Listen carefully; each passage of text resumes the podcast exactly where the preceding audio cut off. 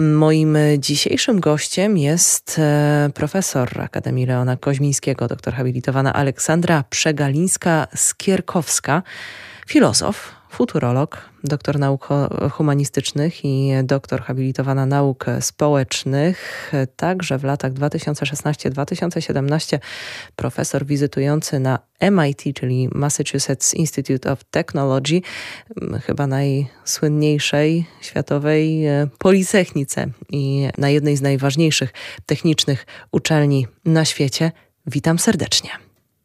Dzień dobry, dziękuję za zaproszenie nacisk w tym całym przedstawieniu, które e, przed chwilą wyrecytowałam, e, chciałabym postawić przede wszystkim na kwestię tego, że jest pani futurolożką, ponieważ dzisiaj będziemy e, z okazji tego, że jest to trochę taki, takie może podsumowanie roku i, i, też e, ta dzisiejsza data dzisiejszej audycji skłania do tego, żeby zastanowić się, co przyniesie nam ten następny rok, jakimi e, ciekawostkami nas zaskoczy, ale też e, czy jesteśmy gotowi na zmiany, które są coraz szybsze w dzisiejszym świecie. Chciałabym, żeby to był punkt wyjścia. A zaprosiłam też panią nie bez powodu i o tym jeszcze nie wspomniałam wspomniałam i e, proszę drogich słuchaczy, żeby zapamiętali. E, pani profesor Aleksandra Przegalińska-Skierkowska e, zajmuje się w swoich badaniach sztuczną inteligencją. Wydaje mi się, że trochę to chyba jest jeszcze taki mm, obszar, na który patrzymy jak na jak na taką pieśń e, przyszłości. Może e, sprawiła to popkultura, może trochę nasze jednak konserwatywne myślenie, jeśli chodzi o technologię, taką, której używamy na co dzień i z którą mamy przede wszystkim do e, czynienia, ale sztuczną inteligencję wykorzystuje się już teraz i coraz bardziej powszechnie. Do czego? Zdecydowanie myślę, że jest jakimś tam błędem, e, czy też e, no, takim może brakiem uwagi, niezauważenie, że ten styk ze sztuczną inteligencją dzisiaj jest u nas już dosyć częsty.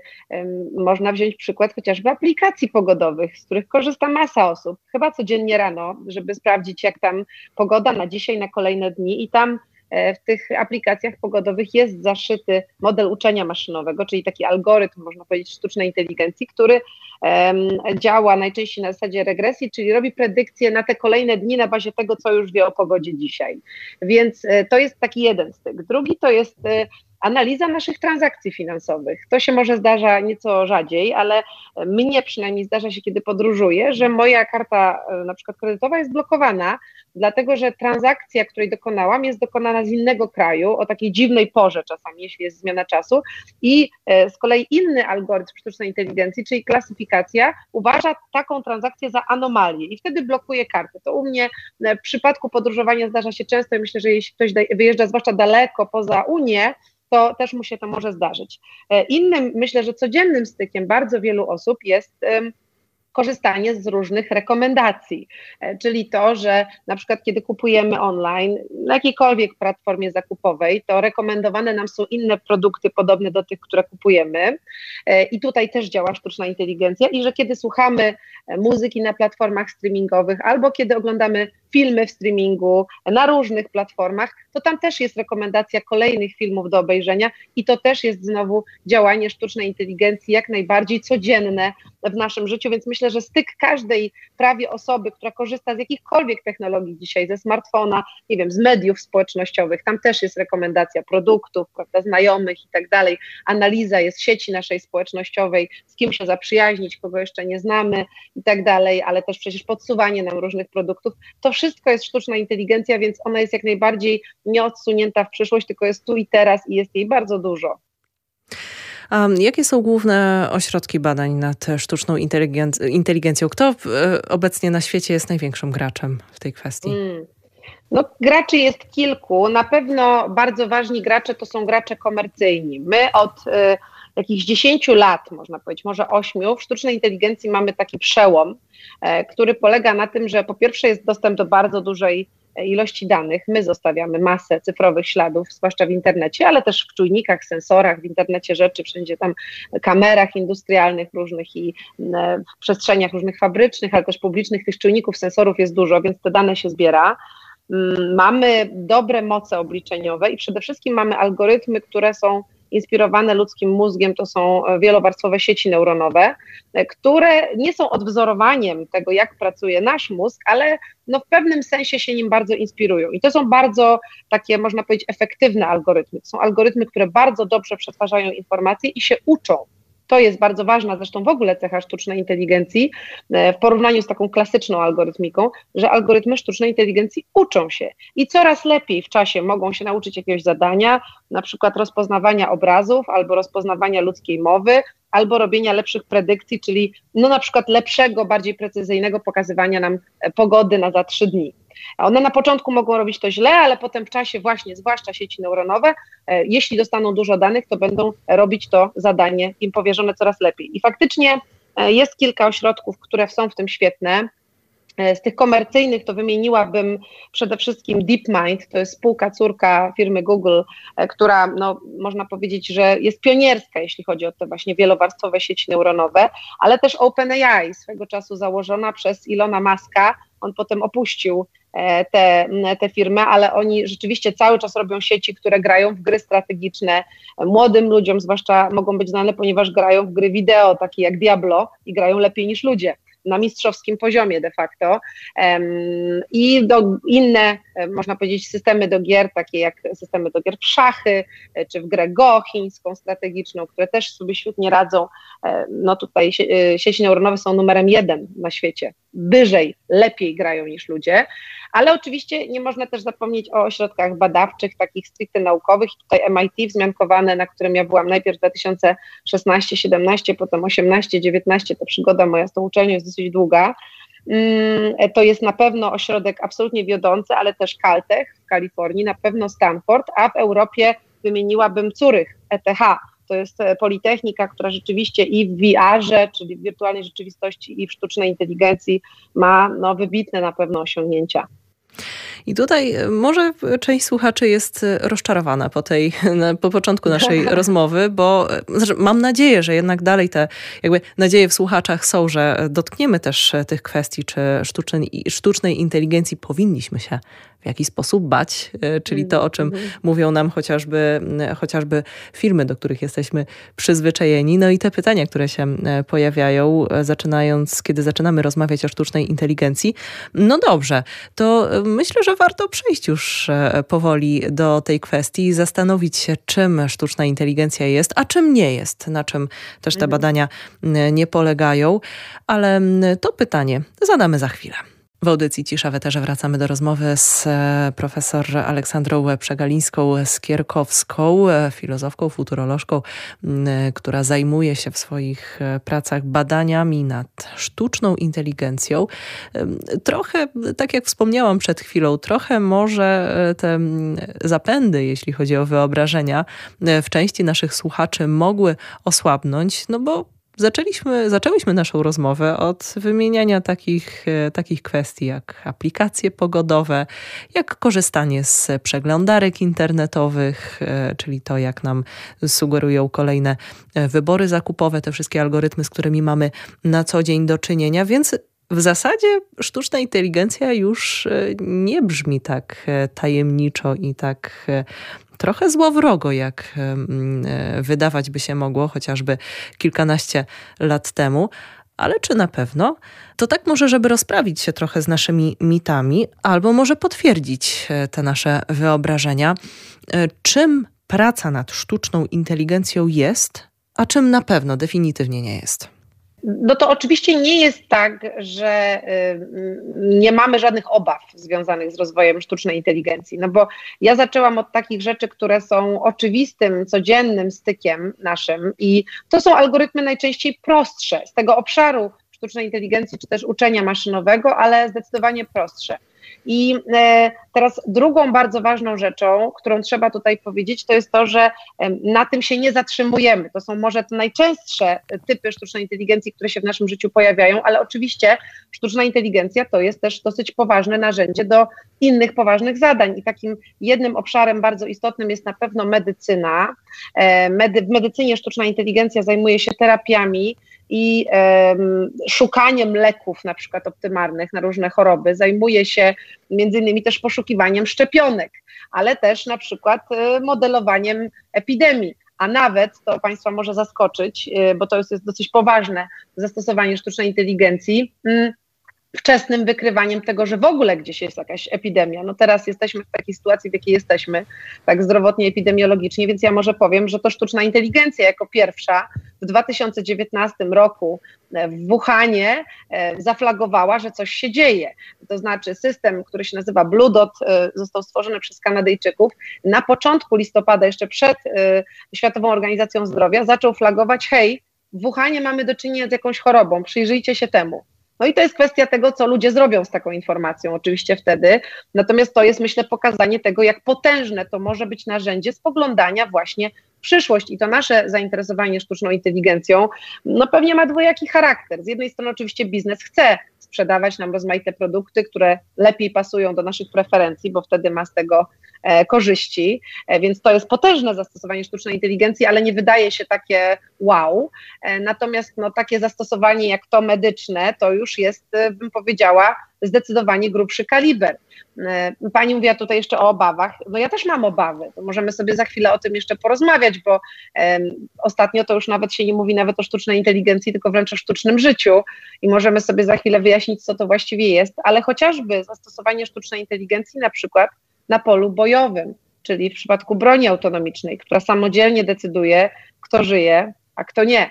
To są już bardzo poważne i bardzo moim zdaniem no, takie kwestionowalne, bardzo problematyczne zastosowania sztucznej inteligencji, gdzie człowiek pozwala narzędziu decydować o życiu innych. Podobnym sensie, chociaż mniej kontrowersyjną kwestią są samochody autonomiczne. Samochody autonomiczne to są samochody, które podejmują każdorazowo decyzje o tym, jak się zachować na drodze. Mogą albo grać bardzo bezpiecznie i zachowywać się poprawnie, albo mogą popełnić błąd. I wtedy tutaj są kwestie odpowiedzialności, więc ta sztuczna inteligencja, kiedy podejmuje decyzje w ważnych kwestiach, na przykład zdrowia, życia, chociażby w tej medycynie, w diagnostyce medycznej, czy w tych zastosowaniach właśnie, o których przed chwilą mówiłam, no to jest jednak już taka nie zabawka, tylko mm, coś, system, który działa właściwie w jakimś, na, na naszym poziomie, podejmuje decyzje o, o życiu e, ludzi. E, I jeszcze może jeden dodam tutaj element, e, o którym się rzadko mówi, również w bankowości. Bardzo często sztuczna inteligencja jest pierwszym narzędziem do oceny ryzyka kredytowego, tego czy komuś przyznać pożyczkę, czy nie przyznać. Więc może to są czasami skromne algorytmy, ale ich rola w naszym życiu e, jest naprawdę bardzo duża i w tym sensie myślę, że może nie tyle jest się co bać, co warto mieć pełną świadomość tego, jak szerokie jest spektrum zastosowań sztucznej inteligencji dzisiaj. E, wspomniała Pani też o tym, że algorytmy sztucznej inteligencji są o tyle wyjątkowe, że one same się uczą i e, sztuczna inteligencja, przynajmniej ja tak to sobie wyobrażam, raz jakby ruszona, wprawiona w ruch, w zasadzie nie ustaje. I czy my mamy jakikolwiek jako ludzie, mamy jakąkolwiek kontrolę nad tym, jak sztuczna inteligencja mhm. będzie się rozwijać?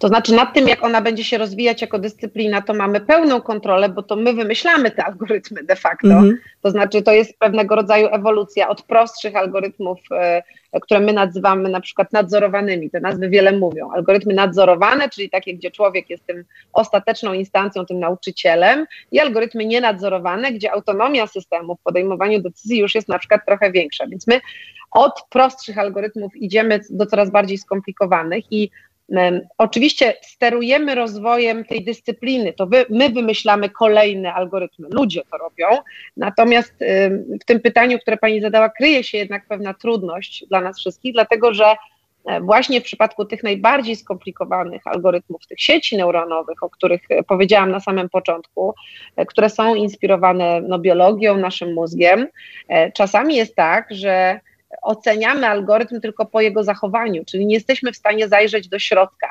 Nie, wiem, nie widzimy, jak on dokładnie się uczy, nie wiemy, jak on dokładnie podejmuje decyzje w jakiejś sprawie. Widzimy tylko, że to uczenie ma skutek, czyli na przykład e, ludzie mogą wrzucić taki algorytm, który będzie grał w grę, taką jak szachy, masę danych. Na początku on gra kiepsko, potem, tak jak powiedziałam wcześniej, gra coraz lepiej, lepiej, lepiej i nagle osiąga po kilku miesiącach na przykład treningu poziom mistrzowski, tylko że jak dokładnie to się stało, co tam się w środku w tej czarnej skrzynce zadziało, tego my nie wiemy. I to jest tak zwany problem wyjaśnialności w naszej dziedzinie, czyli tego, że my nie zawsze do końca wiemy, co się w tej poplątanej sieci neuronowej dzieje. I tu dobrą metaforą jest nasz własny, własny mózg, z którego korzystamy dzień w dzień i działa, prawda, jakby mhm. w naszym życiu cały czas. Świetna e, maszyna, ale jak ona do końca pracuje, to też jest dla nas pewnego rodzaju zagadka. I teraz sobie stworzyliśmy taki mikromózg w postaci sztucznej inteligencji, który, tak jak pani tutaj zauważyła słusznie, jest dla nas troszeczkę trudny do obejrzenia. Widzimy, że działa, bo gra coraz lepiej, no ewidentnie. Natomiast jak on do końca się nauczył tak grać, to pozostaje pewnego rodzaju dla nas cały czas jeszcze tajemnicą. I tu jest, jest problem.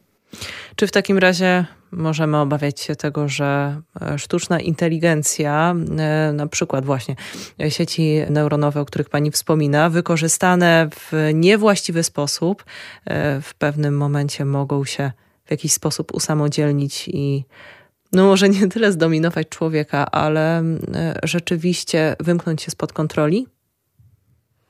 Ja nie wiem, czy ja się boję tego, że one by się mogły wymknąć spod kontroli. To jest dużo mniej mój problem, jakby dzisiaj. Chociaż oczywiście jestem w stanie sobie wyobrazić taki scenariusz w przyszłości. E, czasami te algorytmy się tak dziwnie optymalizują, dosyć tak zaskakująco dla ludzi. Tak się raz zdarzyło, był bodajże eksperyment Facebooka e, i w czasie tego eksperymentu e, sztuczna inteligencja zaczęła generować własny język na bazie naszego języka, taki mini kod no i to było zaskakujące dla twórców tego systemu, więc takie rzeczy, jakby ja jestem w stanie sobie wyobrazić, że się mogą zdarzyć. Też trochę wiem, że możemy je, ich pilnować, je kontrolować, bo sztuczna inteligencja jest generalnie narzędziem, w ludzkich rękach może być cały czas wyłączona. Natomiast ten pierwszy człon Pani wypowiedzi, czyli to, że ona trafia w niepowołane ręce, to jest autentyczna obawa. Myślę, że bardzo wielu osób w tej dziedzinie. Dlatego, że nawet narzędzie, które jest kontrolowalne w pełni, jest cały czas niebezpieczne i mm, e, moim zdaniem sytuacja, w której trafia w ręce jakiegoś satrapy, e, jakichś, nie wiem, e, rządów, które mają złe intencje, no to czyni te narzędzia na naprawdę bardzo, bardzo niebezpiecznymi dla innych ludzi. Czyli mnie tak naprawdę nie martwi e, wykorzystanie sztucznej inteligencji w takim sensie, że ona się wymknie spod kontroli ludziom i nagle zacznie jakoś tam wierzgać i działać po swojemu, tylko bardziej martwi mnie to, że nawet ograniczone przez ludzi narzędzie trafia w niepowołane ręce jakiegoś właśnie satrapy na przykład władz Korei Północnej chociażby i że tutaj intencja jest taka, żeby to e, narzędzie wykorzystać w takim e, kształcie, jakie ono jest, e, do bardzo złych celów. Więc jakby gdzieś tam te obawy o to, że sztuczna inteligencja się usamodzielni, to są dla mnie obawy bardziej odsunięte w przyszłość, mm, którym możemy zaradzić pewnie na różne sposoby, niż obawy o to, że dzisiaj już tak jak jest rozwinięta sztuczna inteligencja, może być po prostu e, wykorzystana do niecnych e, celów. Mhm, to są bardzo ciekawe kwestie i trochę niepokojące. Zastanawia mnie e, chociażby to, na ile takie, takie prace, takie badania są prowadzone. Mm, e, do tej kwestii przejdziemy za chwilę. Zaczynamy dotykać tych e, coraz bardziej niebezpiecznych i budzących niepokój kwestii związanych ze sztuczną inteligencją. E, zastanawia mnie to, mm, ile wiemy tak naprawdę, jeśli chodzi o, mm, o tego typu badania. No podejrzewam, że no, oczywistym jest to, że, że gdzieś na przykład służby wojskowe prowadzą zaawansowane badania nad sztuczną inteligencją, ale. Mm, Ile wiemy na temat tych badań, a ile nie wiemy? No myślę, że w większości nie wiemy, mówiąc szczerze. Wiemy o jakichś ułamkach różnych rzeczy. Wiemy na przykład, że rząd amerykański w pewnym momencie no, zakontraktował taką bardzo znaną firmę, która zajmuje się robotyką, czyli Boston Dynamics, żeby tworzyła na przykład roboty bojowe, ale potem okazało się, że one lepiej przydają się do tego, żeby przynosić paczki e, w magazynach Amazona, bo są też głośne dosyć i może te zastosowania bojowe niekoniecznie muszą być pierwsze, a może to była po prostu informacja, którą ktoś chciał, żebyśmy usłyszeli. Więc znaczy ja nie mam złudzeń, nie mam wątpliwości, że szereg takich badań, różne wojskowe ośrodki i w Europie, i w Stanach, i w Chinach, i w wielu innych krajach prowadzą. Więcej powiem, w przypadku Chin to jest tak, że mm, sztuczna inteligencja jest taką technologią bardzo priorytetową i wyjątkową i z tym się rząd chiński w ogóle nie kryje nawet w żaden sposób, że oni mają plan, dotyczący rozwoju sztucznej inteligencji, żeby nie być numerem dwa, tylko wręcz numerem jeden na świecie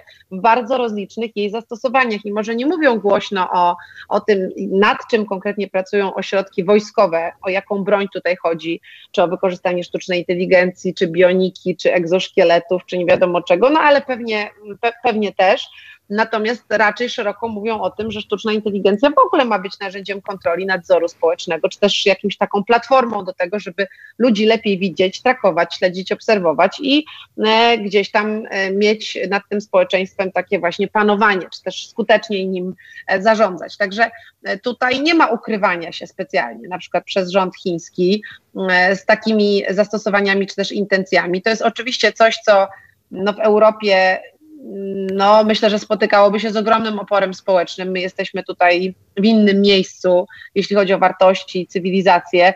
Wręcz przeciwnie bym powiedziała, u nas w tej chwili trwają prace nad ograniczeniem sztucznej inteligencji. To może jest ważny kontekst naszej rozmowy. Komisja Europejska przygotowuje regulacje, które mają mhm. ograniczać stosowanie sztucznej inteligencji, podczas kiedy na przykład w Chinach nie sądzę, żeby takie regulacje w tej chwili e, ktokolwiek w ogóle planował. Tam intencja jest wręcz odwrotna. No właśnie, to jest też e, kolejne pytanie, które, e, które chciałam zadać. Jak wygląda kwestia, jak badania nad sztuczną inteligencją mają się do kwestii mm, prawnej i czy obecne regulacje nadążają za tą kwestią i czy na przykład wystarczająco chronią nas przed tymi kwestiami wątpliwymi etycznie? Hmm. No, było trochę, mm, można powiedzieć, różnych regulacji tutaj, zwłaszcza w Unii. Też RODO na przykład jest taką regulacją, która dotyczy naszej prywatności, prywatności naszych danych, która w dużej mierze dotyka tego, jak pracuje sztuczna inteligencja, ponieważ sztuczna inteligencja na danych, na analizie tych danych po prostu polega. Bez inputu z danych sztuczna inteligencja się oczywiście niczego absolutnie nie nauczy. Więc muszę powiedzieć, że, że jakby zdecydowanie gdzieś tam e, my już od dłuższego czasu w Unii Europejskiej stykamy się z regulacjami, które dotyczą sztucznej inteligencji. E, z drugiej strony e, chcę powiedzieć, że sztuczna inteligencja tak per se nie była nigdy przedmiotem regulacji. Teraz dopiero mamy sytuację taką, że komisja planuje ten AI Act, o którym przed chwilą powiedziałam, czyli dokument pozwalający na to, żeby, żeby gdzieś tam tą sztuczną inteligencję, zwłaszcza tą niewyjaśnialną, o której mówiłyśmy wcześniej, czyli taką, która jest trudna do zrozumienia, stosować tylko w ograniczonym zakresie i tylko do pewnych dziedzin. Także e, faktycznie muszę powiedzieć, że e, to jest dosyć ważna e, tutaj sprawa. Kwestia różnicy w mentalności naszej europejskiej a azjatycką jest też kluczowa w tej e, sprawie. Ja dodam też może taką mm, ciekawostkę, informację e, sprzed, e, informację z drugiej połowy grudnia dotyczącej tego, że Korea Południowa ogłosiła, że zamierza śledzić obywateli z wykorzystaniem sztucznej inteligencji. Ma uruchomić pilotażowy projekt, który wykorzysta sztuczną inteligencję do rozpoznawania twarzy. Będą do tego wykorzystane także kamery przemysłowe, a mają e, te kamery śledzić osoby zakażone koronawirusem.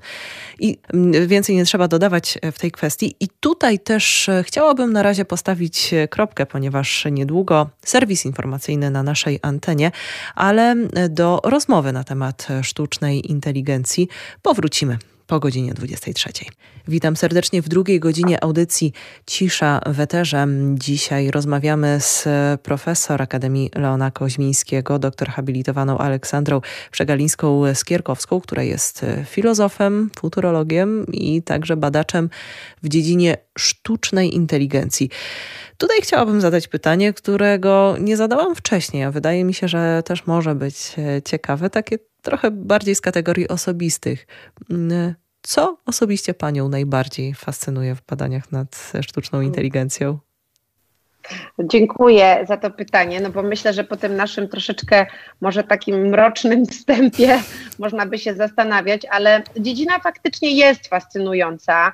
Ja się może przyznam też, że ja jeszcze doktorat, zresztą na początku przedstawiając mnie pani, zwróciła pani na to uwagę, robiłam e, na filozofii. Mhm. E, no a wcześniej, zanim zaczęłam studiować filozofię, to jeszcze z kolei przez chwilę parałam się w ogóle studiowaniem dziennikarstwa i jakoś szukałam sobie miejsca, bo bardzo mnie interesowały technologie, nowe technologie, rozwój tych technologii, e, ich jakiś taki, można powiedzieć, społeczny też trochę wydźwięk, ale po tym, jak zaczęłam studiować filozofię, żeby trochę pogłębić taką, taki w ogóle namysł, że tak powiem, na tym, gdzie jesteśmy cywilizacyjnie i włączać te technologie w ten namysł, strasznie mi brakowało praktyki. Mm, I na którymś tam roku tej filozofii myśmy mieli taki mm, możliwość udziału w wykładzie profesora, do dzisiaj pamiętam, Sierockiego, który zrobił nam dla filozofów podstawy sztucznej inteligencji. I pokazał nam te technologie, no nie od strony inżynieryjnej, nie od strony programistycznej, algorytmicznej, tylko pokazał nam ją właśnie od takiej strony, że to jest po prostu zmiana, fundamentalna zmiana, że to jest jedyna technologia, która tak naprawdę, bardzo przepraszam, że to jest jedyna technologia, która tak naprawdę naśladuje człowieka. To jest jedyna znana nam technologia, która jest zdolna do czegoś na kształt myślenia. To oczywiście nie jest myślenie, to są modele statystyczne, mhm. ale może to wyglądać jak myślenie, która może właśnie uczyć się, coś rozpoznawać, uczyć się lepiej działać, że w ogóle ma taką zdolność do adaptacji do świata. E, czyli e, taki klasyczny na przykład automat, który nie ma sztucznej inteligencji, będzie zawsze robił to samo, a robot oparty na sztucznej inteligencji nauczy się w czasie chodzić po schodach, tak jak my, nasze dzieci uczą się, więc w tym sensie ta technologia jest jednak fascynująca. Jest ze wszystkich najnowszych technologii, bo można my myśleć tutaj o blockchainie, można myśleć o różnych mm, systemach właśnie tego internetu rzeczy, można o kryptowalutach myśleć i bardzo wielu różnych ciekawych rzeczach z tego technologicznego świata, czy tam o kontrowersyjnym skądinąd 5G.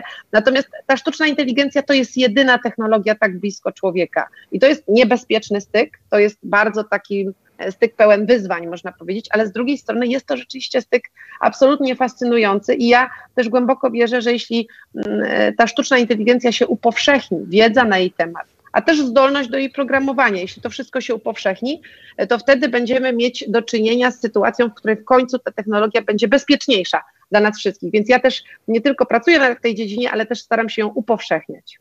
A co Panią najbardziej bawi e, w kwestiach e, dotyczących sztucznej inteligencji? Chodzi mi tutaj o może właśnie takie najbardziej, największe mity dotyczące, e, dotyczące tego, jak postrzegamy sztuczną inteligencję. Jeśli chodzi o to, co mnie najbardziej bawi, bawi mnie często sama sztuczna inteligencja, która takich zadaniach dla nas trywialnych jest kwadratowa chyba. To znaczy, że ona potrafi grać w jakieś zaawansowane gry strategiczne lepiej niż ludzie, a nie jest w stanie odpowiedzieć dobrego dowcipu albo dopasować dowcipu do sytuacji, bo ma zerowy kontekst, że tak powiem. Czyli ta dziwna taka nierównowaga, że w rzeczach, które są dla nas bardzo proste, sztuczna inteligencja ledwo, ledwo sobie radzi w interakcjach społecznych, takiej emocjonalnej inteligencji, to w ogóle tego nie ma. Natomiast w takich rzeczach, które są dla ludzi bardzo, bardzo trudne, rzeczywiście ona radzi sobie bardzo e, dobrze. To, to jest takie mm, zabawne, frapujące, można powiedzieć. Natomiast oczywiście, jak e, zaczynam wykład, zwłaszcza z grupą, której nie znam, no, nie są to najczęściej moi studenci, studentki, tylko powiedzmy, gdzieś tam jestem czasem zapraszana, żeby rozmawiać na temat tej sztucznej inteligencji z grupami, które się niekoniecznie na tej dziedzinie znają, no to e, jak pytam o sztuczną inteligencję, to pierwsza odpowiedź zawsze Terminator. E, no i no, z mojej perspektywy Terminator ma zero wspólnego z tym, czym my się zajmujemy i zresztą najczęściej w czasie wykładu potem dochodzi do tego, aha, to ta sztuczna inteligencja to jest ta aplikacja pogodowa, albo to, że ja dostaję, jak powiem słowo buty, to nagle dostaję, prawda, reklamy butów wszędzie, bo system mnie nagrał, przetworzył mój głos i zaproponował mi produkty na bazie tego, co tam powiedziałam. Więc um, kiedy właśnie dochodzi do takich sytuacji, że ktoś z tego wysokiego diapazonu, tego terminatora musi zjechać do aplikacji pogodowej, no to pewnie to są często bardzo e, śmieszne sytuacje, ale takie też trochę urealniające. To z czym faktycznie mamy do czynienia? Mhm. Jeszcze jedno pytanie takie z kategorii osobistych. Czy ma Pani jakieś e, ulubione na przykład filmy dotyczące sztucznej inteligencji? Mm, tak, tak, dużo. Ja zresztą w ogóle mam wrażenie, że ja gdzieś tam w tych swoich różnych poszukiwaniach zaczęłam się interesować sztuczną inteligencją, dlatego że kocham science fiction. I to tak było od dziecka. E, lubię książki sci-fi, uwielbiam Lema, zwłaszcza e, Lemowskiej, takie, taką nowelę, która się nazywa Golem 14, mało znana, która dotyczy sztucznej inteligencji. Świetne to jest, znakomicie napisane. E, Lem mi się zawsze ogromnie podobał. Chyba dalej mamy stulecie Lema, więc mm -hmm. możemy pewnie tutaj o tym też wspomnieć, że warto go czytać. Może dodam jeszcze jako taki dodatkowy kontekst, to jest ciekawe, że e, no, sztuczna inteligencja, konkretnie model językowy GPT-3 dopisał ostatnio nowy kawałek Cyberiady Lemowskiej. Nauczył się stylu pisania Lema i dodał do tego e, swoją część, więc jeśli chodzi o literaturę, to na pewno to, ale też bracia Strugaccy, E, siłą rzeczy tutaj e, potem e, rzeczy, które zostały przełożone na, na, na kino, to chociażby Stalker braci Strugackich w wersji Tarkowskiego. To jest taki film moim zdaniem wspaniały na temat no, inności, innego myślenia, in, możliwości w ogóle innego bytu, który jest świadomy, a zupełnie nie przypomina człowieka. Z takich współczesnych rzeczy bardzo lubię film Her, mm -hmm. czyli po polsku chyba Ona. Tak. E, to jest cudowny film, dlatego że on nie pokazuje sztucznej inteligencji jako wroga, ale pokazuje sztuczną inteligencję jako coś, co ewoluuje do formy, kiedy przestaje z nami mieć cokolwiek wspólnego i nasze drogi się rozchodzą. I to jest delikatny bardzo film. To nie jest właśnie Terminator, łupanka, humanoidalny robot versus człowiek. To jest łatwo pokazać, mhm. tylko to jest właśnie dużo bardziej zniuansowane, więc chyba to jest jeden z moich ulubionych filmów na temat sztucznej inteligencji. Taki film też pokazujący, jak łatwo nam ludziom e, jest zatrzeć granicę między czymś sztucznym, a obiektem do fascynacji, do kochania, ponieważ mhm. tutaj może mały spoiler, główny bohater zakochuje się e, w interfejsie, tak. w sztucznej e, inteligencji. Bardzo piękny i wzruszający film z Joaquinem Phoenixem w roli głównej. I może właśnie teraz posłuchamy czołowego utworu z tego filmu. Wracamy w drugiej godzinie audycji e, Cisza w Eterze do rozmowy z profesor Aleksandrą e, Przegalińską-Skierkowską. Mm, dużo na temat samej sztucznej inteligencji, ale teraz powoli chciałabym odejść e, w tej naszej rozmowie do trochę szerszych kwestii, ponieważ jakby to, mm, co wpływa na to, jak postrzegamy rzeczywistość i to, jak bardzo szybko ona się rozwija, jak bardzo szybko rozwija się mm, technologia, to nie tylko same prace nad sztuczną inteligencją, ale też nad innymi, można, nie wiem, może nazwę to tak, tworami, które oczywiście wiążą się z algorytmami sztucznej inteligencji, ale też są innymi mm, projektami, które, no właśnie, mogą trochę namieszać, czy niekoniecznie. Pierwsza rzecz, e, która, e, która też szczególnie mnie e, uderzyła w ostatnim czasie, to Neuralink, czyli mhm. projekt powołany do życia przez Ilona Muska. Mm, technologia, która pozwala na stworzenie tak zwanego interfejsu mózg-komputer. Dzięki niej można będzie na przykład sterować urządzeniami elektronicznymi telepatycznie, siłą umysłu. Mm, to miałyby umożliwiać specjalne chipy, które odczytują fale mózgowe i przekazują je do komputera i już wiemy, że testy na zwierzętach przynoszą pierwsze efekty. Czy powinniśmy się obawiać, że Neuralink będzie stosowany także na człowieku? Hmm. No, e, Elon Musk chyba by życzył sobie tego, żeby ten system był stosowany na człowieku, bo to ma być system terapeutyczny, e, zdaniem Ilona Muska, do e, jakiejś tam pomocy, wsparcia w przypadku chorób różnych neurodegeneracyjnych, takich interwencji w przypadku różnych chorób mózgu, w tym takich bardzo poważnych, zagrażających życiu, więc to w zasadzie można powiedzieć, że cel szczytny w jakimś sensie, żeby taką terapię zaproponować. Natomiast no, ja nie wiem, jakie będą dalsze losy tego projektu. Z Elonem Maskiem to jest jednak tak, że on e, często się za różne rzeczy bierze i pewnie dużo rzeczy bardzo mu wychodzi. SpaceX, Tesla, to wszyscy znają. Natomiast są też takie projekty właśnie trochę z zakresu sztucznej inteligencji, które trochę on rozgrzebuje i zostawia. Takich licznych sygnałów na temat tego, co się z Neuralinkiem w tej chwili dzieje, nie mamy. E, no była ta informacja, tutaj pani wspomniała, E, świnia, prawda, miała słyszeć muzykę w mózgu swoim. no w ogóle też jakieś bardzo ciekawe, muszę powiedzieć, imersyjne doświadczenie. Tutaj Elon Musk powiedział, że będą do tego dążyli, żeby właśnie można było we własnym mózgu słyszeć muzykę, że to będą jakieś niesamowite sensoryczne doświadczenia i ta świnia została pokazana tym wszczepionym chipem, która e, rzekomo takich rzeczy doznaje. No nie jesteśmy w stanie e, sprawdzić, na ile jej się to w ogóle podoba i co ona na to. Mm, natomiast y, zobaczymy, ponieważ y, to nie jest tak, że Elon Musk jako pierwszy czy jedyny rzucił się na tą przestrzeń interfejsów mózg-maszyna. E, takich projektów było więcej e, mm, i one są bardzo trudne. Nasz mózg jest największą chyba z zagadek, znacznie większą, trudniejszą niż sztuczna inteligencja i rzeczywiście większość zespołów badawczych, a mamy takie nawet w Polsce, w Instytucie Fizyki, na przykład Piotr Durka, pan profesor Piotr Durka na tym pracuje, no to tutaj widać pokorę, e, bo takie rozwiązania trudno zrobić. Elon Musk, jak zawsze mówi, no to jest kwestia kilku lat i będzie gotowe. No, a dopiero co e, miesiąc temu powiedział z kolei, że stworzy humanoidalnego robota, który będzie za pięć minut gotowy. Także rzeczywiście trzeba powiedzieć, że tutaj bardzo, mm, bardzo e, ambitnie on podchodzi do tych zadań. W paru przypadkach to się udało, ale ja tutaj myślę, że on jednak dotyka takich najbardziej fundamentalnych zagadek nauki, i że to są projekty, które będą trwały znacznie dłużej niż on sobie wyobraża. Tak, rzeczywiście Elon Musk jest też znany z tego, że e, e, wyznacza bardzo konkretne e, daty, konkretne terminy, które później są przesuwane. Chociażby kwestia tak. E, badań nad e, człowiekiem, Neuralink mm, i wykorzystanie już, e, już człowieka do tego. Pierwotny termin to 2020 rok. Już wiemy, że to się nie udało. Wiemy też, że nie udało się w 2021 roku. Teraz najnowsza data to 2022. Tutaj miliarder już, już zapewnia, że na pewno w przyszłym roku te badania ruszą. Czy ruszą? Zobaczymy, ale niewykluczone. No zobaczymy.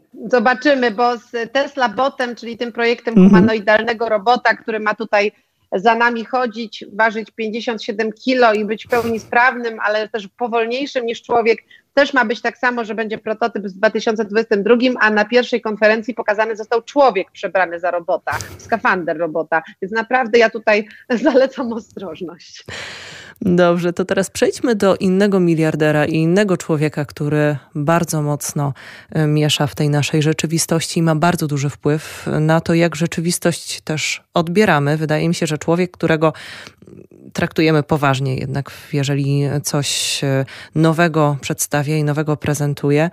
E, chodzi mi tutaj o Marka Zuckerberga i jego firmę, która już nie Facebook, pod e, firmą Facebook, no tak. to jest tylko komunikator, ale Meta. I zaproponowane i zaprezentowane, zaprezentowane przez niego Metaverse na czym polega ten fenomen i trochę idąc dalej, czy mm, patrząc na to, co wydaje się trochę absurdalne i mało e, mm, atrakcyjne dla takiego przeciętnego użytkownika e, internetu i zjadacza chleba, to czy jednak prędzej czy później rzeczywiście nie, nie czeka nas takie życie wyłącznie w wirtualnej rzeczywistości?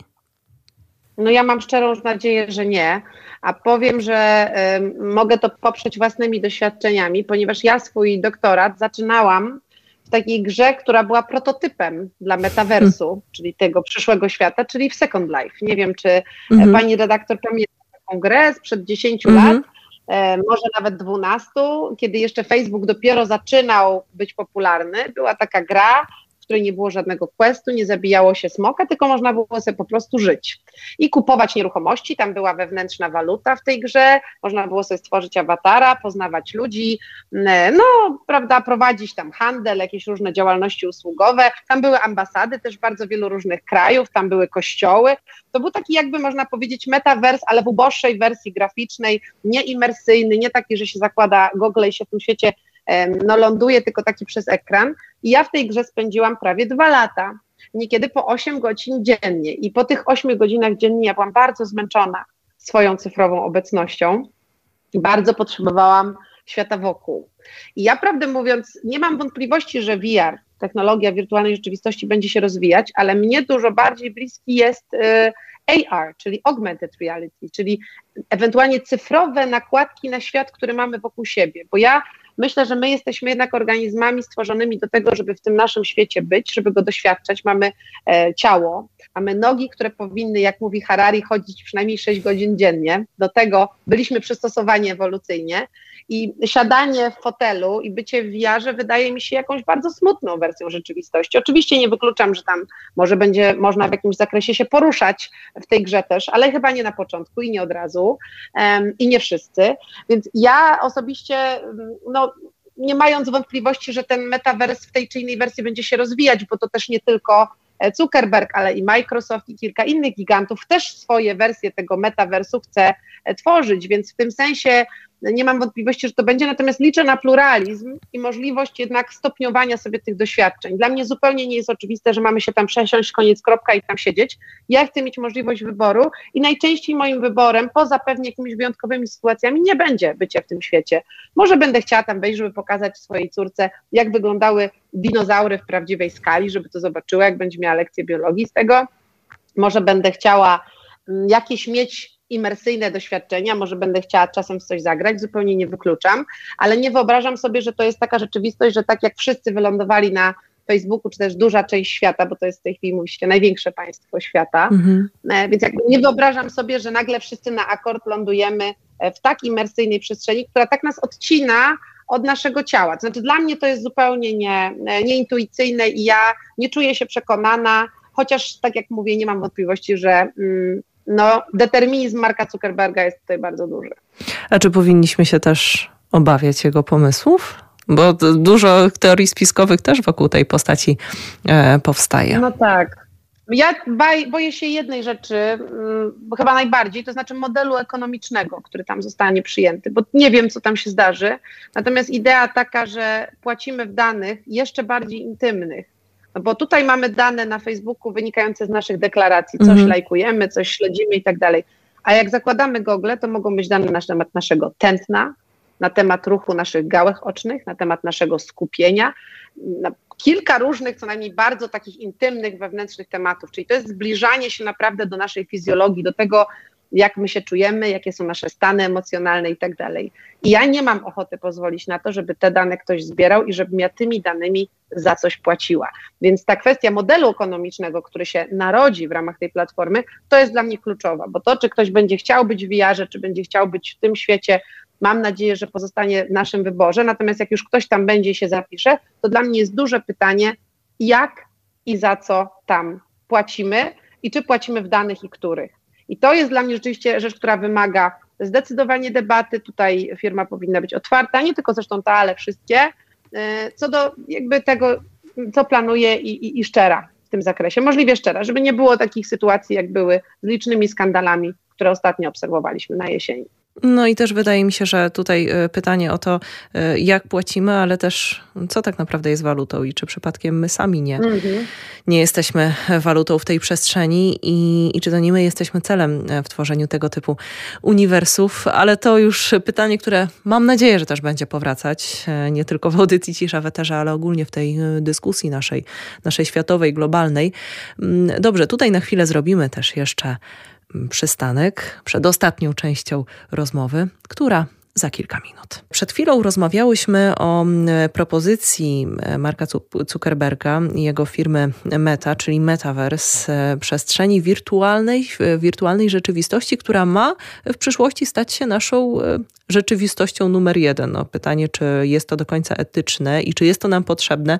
Już tutaj tego rozwijać nie będziemy, ani też tego, jak pozytywnie wykorzystać tego typu e, rozwiązania. Te pytania też jeszcze mam nadzieję, że będzie czas na to, żeby je zadać, ale e, no, niewątpliwie był to bardzo nośny temat tego mijającego 2021 roku. Patrząc na rozwój technologiczny, na rozwój sztucznej inteligencji, ale też innych e, mechanizmów, Mm, czego spodziewa się Pani po 2022 roku? Mm, no właśnie, tutaj dochodzimy do tego tematu, który ja troszeczkę zaflagowałam wcześniej i on jest dla mnie moim zdaniem bardzo ciekawy. Ja spodziewam się tak ogólnie dalszej technologicznej akceleracji, czyli tego, że ta sztuczna inteligencja będzie obecna w wielu sektorach gospodarki mocniej niż jest dzisiaj. E, takimi sektorami może być na przykład rolnictwo, może być sadownictwo, może być e, edukacja, może być sektor prawny. Bardzo się uobecniła sztuczna inteligencja w medycynie i akurat uważam, że na dobre dla tej dziedziny, ale pewnie też będzie więcej nowych projektów, które będą kolejne jakieś tam problemy, również medyczne, atakować. Także nie mam wątpliwości, że to wysycenie sztuczną inteligencją będzie większe, że ona będzie po prostu częściej wykorzystywana. Mm, natomiast e, z takich ciekawostek objawionych dopiero co tydzień temu, no to właśnie trochę przechodzimy do nowego paradygmatu, z którym nawet nie wiadomo, co zrobić za bardzo, ponieważ e, ja o projekcie już wiedziałam tym e, jakiś czas temu, to są ksenoboty, mhm. są komórki serca i skóry żaby afrykańskiej, które są połączone w różne całości przez model sztucznej inteligencji, który je tam e, no, na różne sposoby ze sobą łączy. Te komórki właśnie robi takie różne kombinacje, a następnie one są drukowane. I dwa lata temu właśnie zostały wydrukowane te komórki skórcy, skóry i serca tej żaby wedle projektów sztucznej inteligencji i one się zaczęły poruszać e, w tym płynie E, także takie maleństwa, powiedzmy, takie nanobociki. E, nazwa ksenoboty od nazwy tej żaby właśnie mhm. afrykańskiej. No i czego dowiedzieliśmy się tydzień temu? No tego, że one się zaczynają replikować, czyli namnażać, że są w stanie łapać pojedyncze komórki i do siebie przyłączać, albo kombinować z nich jakieś nowe całości na własne wzór i podobieństwo, więc no one nie reprodukują się tak jak my ssaki na przykład, że z dwóch osobników powstaje kolejny, no tam różnie bywa, no ale generalnie, że powstają nowe osobniki troszeczkę jakby z niczego, z podstawowego materiału, tylko raczej kombinują, można powiedzieć, troszeczkę taki recycling robią, czyli z istniejących komórek robią różne nowe całości, nowe kombinacje. I tutaj to jest naprawdę fundamentalna zmiana, ponieważ to już w ogóle nie jest sztuczna inteligencja, e, to nie jest też e, no, forma organizmów, jakie znaliśmy. To jest jakaś biologia syntetyczna i często niektórzy mówią o tym właśnie sztuczne życie bo to jest połączenie sztucznej inteligencji z biologią. I no tutaj mamy wyinżynierowane w całości organizmy. E, na razie trochę nie wiadomo, jaki będzie ich cel. Niektórzy mówią, że zastosowania medyczne, właśnie w terapiach, żeby nosiły leki, ale tutaj rozmawiałyśmy o różnych zastosowaniach potencjalnie negatywnych. Na przykład broń biologiczna w tym przypadku jawi mi się jako no, możliwe zagrożenie, naprawdę, w przypadku wykorzystania tych systemów. No wcześniej jesteśmy na tej drodze, ale przez dwa lata dokonał się dosyć duży przełom jednak, no bo to już nie tylko są formy, które istnieją i giną, ale jeszcze przy okazji właśnie się reprodukują, potrafią się też naprawiać. Więc y, przed nami szereg etycznych pytań, myślę, dotyczących tych systemów, które trzeba rozpocząć tym, żeby wszyscy wiedzieli, że coś takiego w ogóle jest. Mieliśmy już trudne debaty technologiczne, mieliśmy debatę na temat klonowania na przykład która została zakończona tym, że jednak nie klonujemy globalnie ludzi. No i tu jest też dla mnie pytanie, co z tymi ksenobotami będzie dalej robione? Jaki jest na to plan? Jaki jest plan, żeby to było bezpieczne dla wszystkich? Jaki jest na to pomysł? I wolałabym o tym usłyszeć w 2022, a nie w 2030 w jakimś negatywnym kontekście. Już ich wykorzystania negatywnego, właśnie potencjalnie krzywdzącego dla ludzi. Także E, to jest, myślę, to, co mnie będzie zaprzątać. Ja będę na pewno bardzo śledzić dalszy progres związany z ksenobotami trochę jako osobę, którą, e, która lubi, może nie, nie fascynuje się w 100%, ale lubi czasem historię science fiction. Delikatny dreszcz przeszedł mi po plecach no, na myśl o... Mnie też. No właśnie, na myśl chociażby o ksenobotach. Na sam koniec, jeszcze takie pytanie może trochę, trochę zabawne, trochę przewrotne, chociaż dla niektórych bardzo poważne. E, jeszcze chciałabym nawiązać do bardzo popularnego e, serialu, który mm, bardzo mocno traktuje o przyszłości. No właśnie, na ile przyszłości, a na ile teraźniejszości, czyli czarne mm -hmm. lustro, Black no, Mirror. No, tak czułam. tak. No, to jest, to jest też temat, którego nie da się pominąć w tego typu rozmowach. Jak pani myśli, czy to rzeczywiście jest jakaś alternatywna wizja niedalekiej, bardzo niedalekiej przyszłości, czy jednak może już coś, co bardzo mocno koresponduje z tym, czego doświadczamy tu i teraz? Ja myślę, że Black Mirror jest od tu i teraz, zdecydowanie. Mój odbiór tego serialu nie jest taki, że to jest pokazywanie świata, który czai się za rogiem albo w jakiejś tam średniookresowej czy dalszej przyszłości. To jest zwyrodniała wersja technologii, które znamy.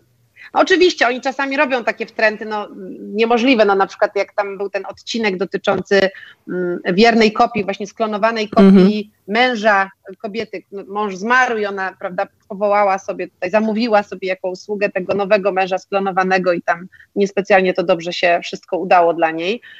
to, to no, takich technologii, no teoretycznie no, mamy technologię klonowania, ale takich projektów nie ma, więc można sobie wyobrazić, że to jest troszeczkę jednak przesunięte w przód, jeśli chodzi o ten postęp technologii, ale ogólnie ja odbieram Black Mirror jako serial bardzo o dzisiaj i krytykę e, tego, co się dzieje, a raczej takie pokazywanie w bardzo wyjaskrawionej, takiej zmutowanej zupełnie wersji tego, do czego mogą doprowadzić technologie, które już dzisiaj mamy. Ja tak na ten serial patrzę, jako po prostu taki sygnał ostrzegawczy, hej, w ekstremalnej wersji ta technologia, której dzisiaj używasz, mogłaby działać tak i doprowadzić do takich i takich skutków. W ekstremalnej wersji VR może być narzędziem po prostu kompletnego odcięcia się od świata i eskapizmu. W ekstremalnej wersji uzależnienia od smartfonów nie jesteś w stanie zrobić niczego nie patrząc w smartfon. W ekstremalnej wersji aplikacji randkowych e, w żaden sposób już nie poznajesz ludzi, tylko przez to, że ci podsuwa ich algorytm. Więc jakby dla mnie to jest krytyka świata, który dzisiaj jest, bardzo ostra troszeczkę może czasami aż zbyt mroczne jak dla mnie, nie pokazują zbyt pozytywnych wymiarów korzystania z technologii, ale w pełni uzasadniona. Więc ja y, nie wszystkie odcinki jestem w stanie wytrzymać, mówiąc szczerze, czasami mhm. nie daję rady, ale ale cieszę się, że ten serial powstał i uważam, że on jest bardzo ważny jako element dyskusji o nowych technologiach. Jako taka może symulacja tego, jak nasze wybory mogą, jakie mogą mieć e, konsekwencje. I potraktujmy to jako takie podsumowanie naszej rozmowy i może też e, formę mm, życzeń na ten najbliższy 2022 rok. Bardzo serdecznie dziękuję za rozmowę. Naszym dzisiejszym gościem była filozofka, futurolożka, badaczka sztucznej inteligencji, profesor Aleksandra Przegalińska-Skierkowska. Dziękuję serdecznie. Dziękuję również. A zanim ja się z Państwem pożegnam, pozwolę sobie na mały kącik filmowy w ciszy w eterze, e, chociaż na ogół ta audycja nie służy do rekomendacji filmowych. E, proszę mi z góry wybaczyć, jeśli będzie brzmiało to nieudolnie, ale gdyby miał ktoś e, po naszej rozmowie ochotę na klimatyczny seans, to zapraszam. Może moje rekomendacje pomogą. E, przede wszystkim wspomniany już przeze mnie na początku film Łowca Androidów, czyli Blade Runner, mm, klasyk Ridleya Scotta z Harrisonem Fordem w roli głównej. Z jednej strony mm, ciekawie ogląda się wyobrażenia o 2019 roku, sprzed 40 lat, które jak się okazuje wcale nie są aż tak odbiegające od tego, co znamy. Niestety w tym negatywnym znaczeniu. Ale ważniejsza w tym filmie jednak jest sama postać androidów, czyli humanoidalnych postaci ożywionych sztuczną inteligencją, które ciężko odróżnić od ludzi. Nie tylko przez to, że odgrywają je e, prawdziwi aktorzy, jak to na film z lat 80. przystało, bez użycia większych efektów specjalnych, ale przede wszystkim przez pytania o sens człowieczeństwa, do których zachowanie tych postaci właśnie prowokuje. Może dla kogoś e, forma e, tego typu będzie mocno retro, mówiąc delikatnie, ale film zdecydowanie godny uwagi. A jeśli po seansie zgodzą się Państwo ze mną, że warto było obejrzeć ten film, można sięgnąć po kontynuację Blade Runnera z 2017 roku, czyli film Blade Runner 2049, Łowca Androidów 2049. Współczesna forma, ale przekaz wydaje mi się, że bardzo podobny. Jeśli e, ktoś ma ochotę, tak jak już wspomniałam, na współczesne efekty specjalne i bardzo estetyczne w wyrazie, a przez to bardziej niepokojące, e, to polecam też sięgnąć po inny film. Ex Machina Alexa Garlanda z 2015 roku.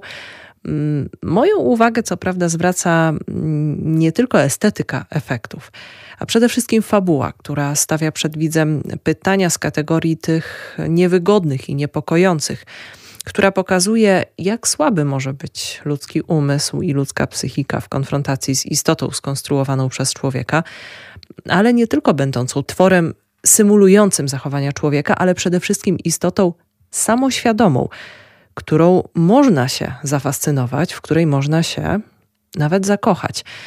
Inne ważne pytania to to, czy taka postać mogłaby mieć swoją indywidualną tożsamość, na ile jest to niebezpieczna wizja oraz jak daleko sam człowiek jest w stanie posunąć się w zabawie w Boga.